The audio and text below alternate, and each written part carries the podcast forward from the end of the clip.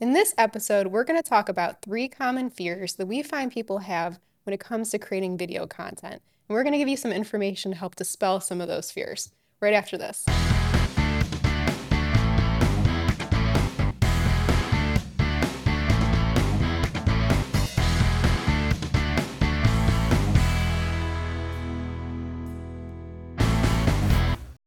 Hi, everybody. Welcome back to Watch Time. We're excited to do another episode here. And today's topic is really about dispelling some fears that we've come to realize a lot of people may have when it comes to marketing or video marketing and specifically. And we just want to help to dispel some of those by providing maybe a little bit more information so you can be more knowledgeable when you're going into your next video project. Yeah, very true. Um, I guess anyone listening really think about there are fears in any any topic really if you think about this. If you go out to buy a used car you probably have fears about working with a used car salesman potentially. You know everyone kind of has these fears. Or you know if you're having your house renovated you may have fears that like what if somebody takes out a bearing wall and then all of a sudden my roof collapses? So there's always fears and i think you know our industry is no different. And i think one of the number one fears that that you know i, I think people really kind of focus on when it comes to creating not just video, but any marketing content is really how do you know if your marketing content is effective? And I think that that really resonates even with myself because I know we create a lot of marketing content and we don't really know like all the time how effective it, it's been. So why don't we talk about this fear a little bit, maybe unpack like what we can tell clients about that, but then also like, you know, what we know from creating our own content.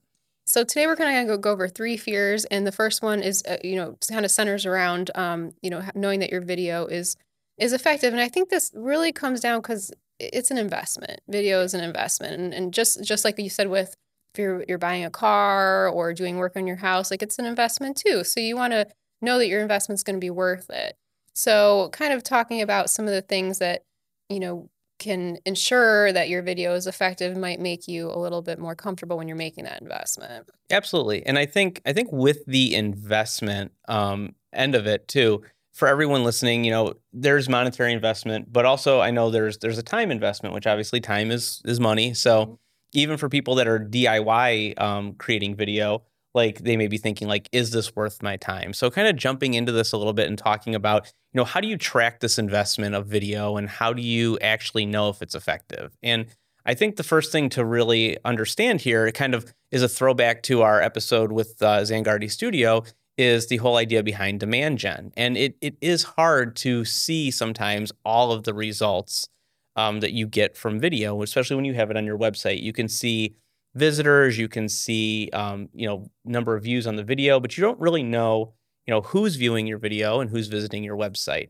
So that's one thing. So part of this is kind of you know understanding that the content needs to be there. So you might not be able to track everything, but if you think about it like this, and I know I've I've mentioned this before um, on the podcast, if your store you know if your website is your business's virtual storefront well, your video is like your virtual salesperson. So if people come to your website and there's no salesperson there, then really all they're doing is just looking at everything and they're kind of like window shopping and leaving. So having that video there and having it on demand for people to be able to see customer testimonials, see overview videos, see product reviews, like that needs to be there to be help them make a better informed buying decision.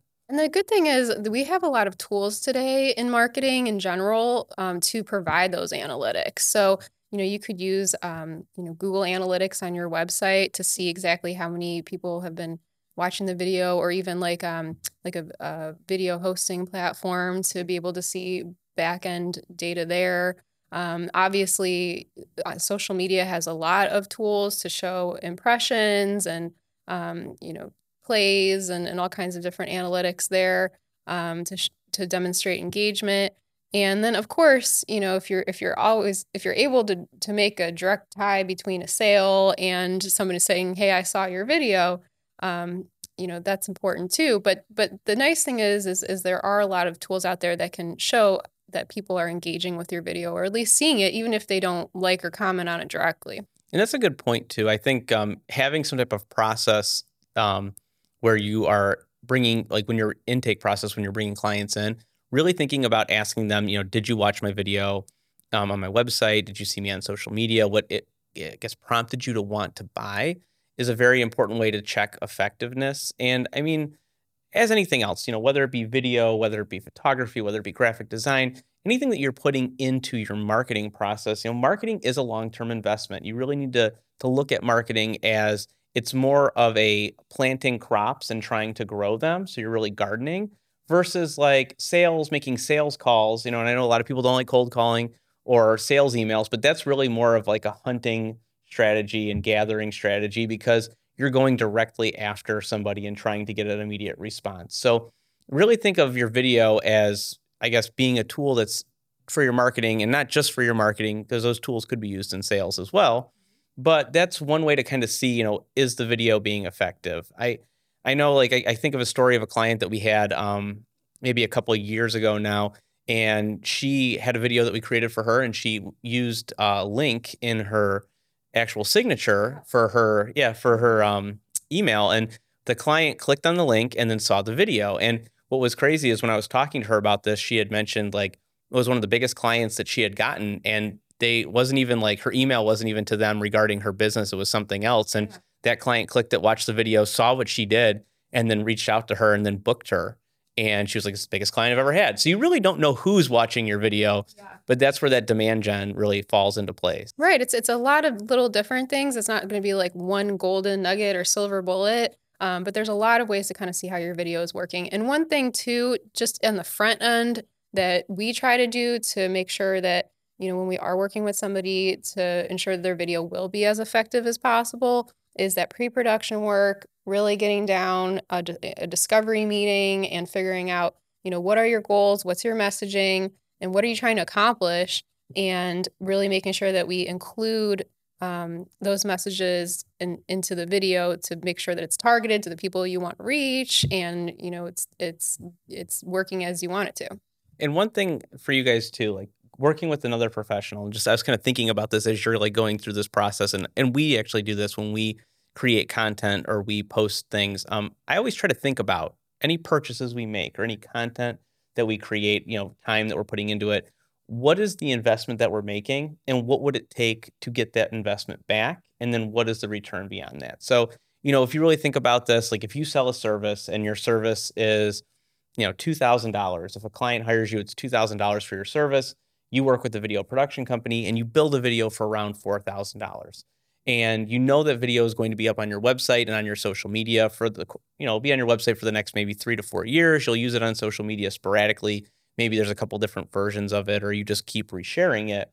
As long as you get two clients you've covered the cost of that video but that video is going to keep working for you beyond those two clients. So really the return is something that's measurable over multiple years so just think about that when you purchase not just videos but new equipment if you're purchasing other marketing materials, if you're hiring staff, what is it going to take to make that back? And what do I have to do to be able to do that? That's such a great point. I'm glad you brought that up because it's a really easy way to think about, you know, is this, what do I need to um, get my return on the investment and kind of put it in, in a, that perspective as well.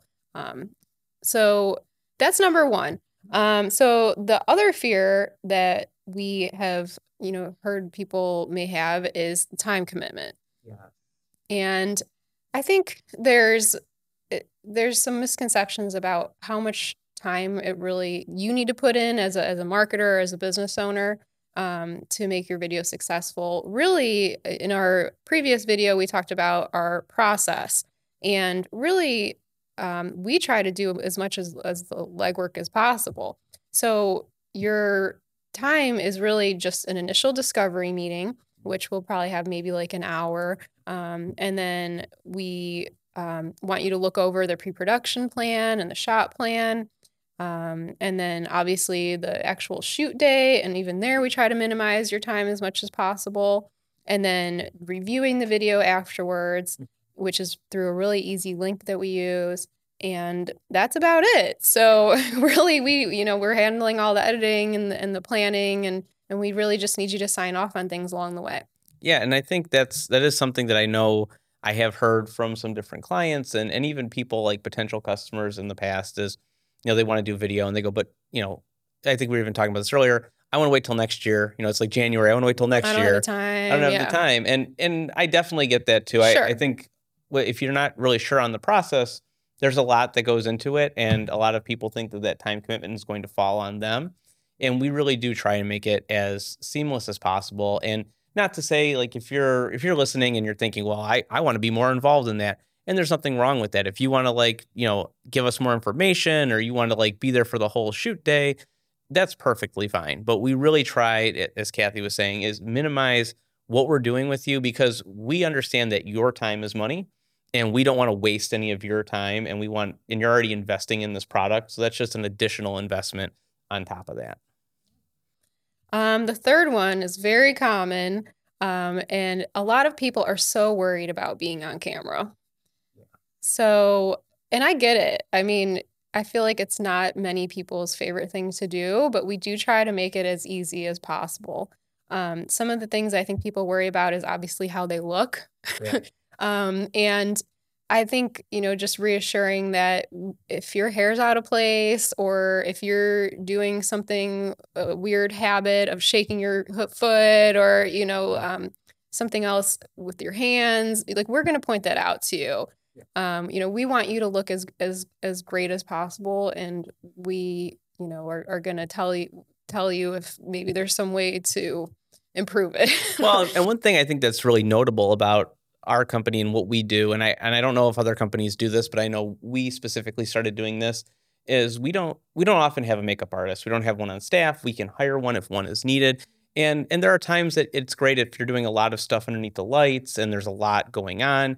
You know, you want somebody that's going to maybe touch you up, touch your makeup up, remove some shine on your face and and things like that. Um, but it's not always necessary and it's not always in the budget. So we always make sure when we come to our shoots, we bring what's called like a I don't really know if we have a name for it. It's almost like a touch-up bag. Yeah, like a like a simple touch-up kit with oil blotting strips is a big thing because people are concerned about shine Mhm. under the lights. Um, just maybe like a hair hair brushes. We have a Yeah. little mirror with lights. You could look at yourself if there's not like a, a restroom or something nearby. We'll have hairspray in that kit. We have some water in case you don't want hairspray, but you still want to spray some water on your hair. Um, we have um, a lint roller so we can remove lint from your jacket. Even going as far as having um, little like go strips. So if you do get a little stain on your jacket or your shirt, we can remove that stain so it doesn't show up in camera. And really, it's just trying to create um, an environment where you feel most comfortable in front of the camera. And I know look is definitely the first place that a lot of people go to, but I know beyond that, and I've heard this before from people whenever we're talking, I meet somebody and they go, Oh, I, I like video, but I don't want to be on it because I, I don't sound natural or I, I don't think I, I can speak to that subject that well. And I think, Kathie, what you do is really great because I've watched you get people to be like, you can interview people and get them to be at ease and really be their natural self. The nice thing is like 98% of the video we do is not live. You know, like most most of it is is just recorded and um, you know, while it helps to be as smooth as possible, you don't have to get every single sentence perfect. You know, we we can edit that. We um, incorporate B-roll, like non-audio footage over um, your audio so that we can actually cut up some of your sentences and and make some difference. We, we shoot with um, different cameras so we can change up the shot so that we can edit it. And we're going to take your best segments and you know your strongest lines and you know just really make you sound your best. Oh yeah. Oftentimes we'll we'll put together the final video and, and we have clients that'll say, Wow, I sounded really good. I had no idea I even said that. And we we go, Well, you didn't really say that, but we were able to rearrange it enough and our editor's really good that we were able to kind of move things to get you to say what we needed you to say for this. But then I think part of that too is what's great about the interview style versus like talking directly to camera, which this is a very popular option is to be interviewed.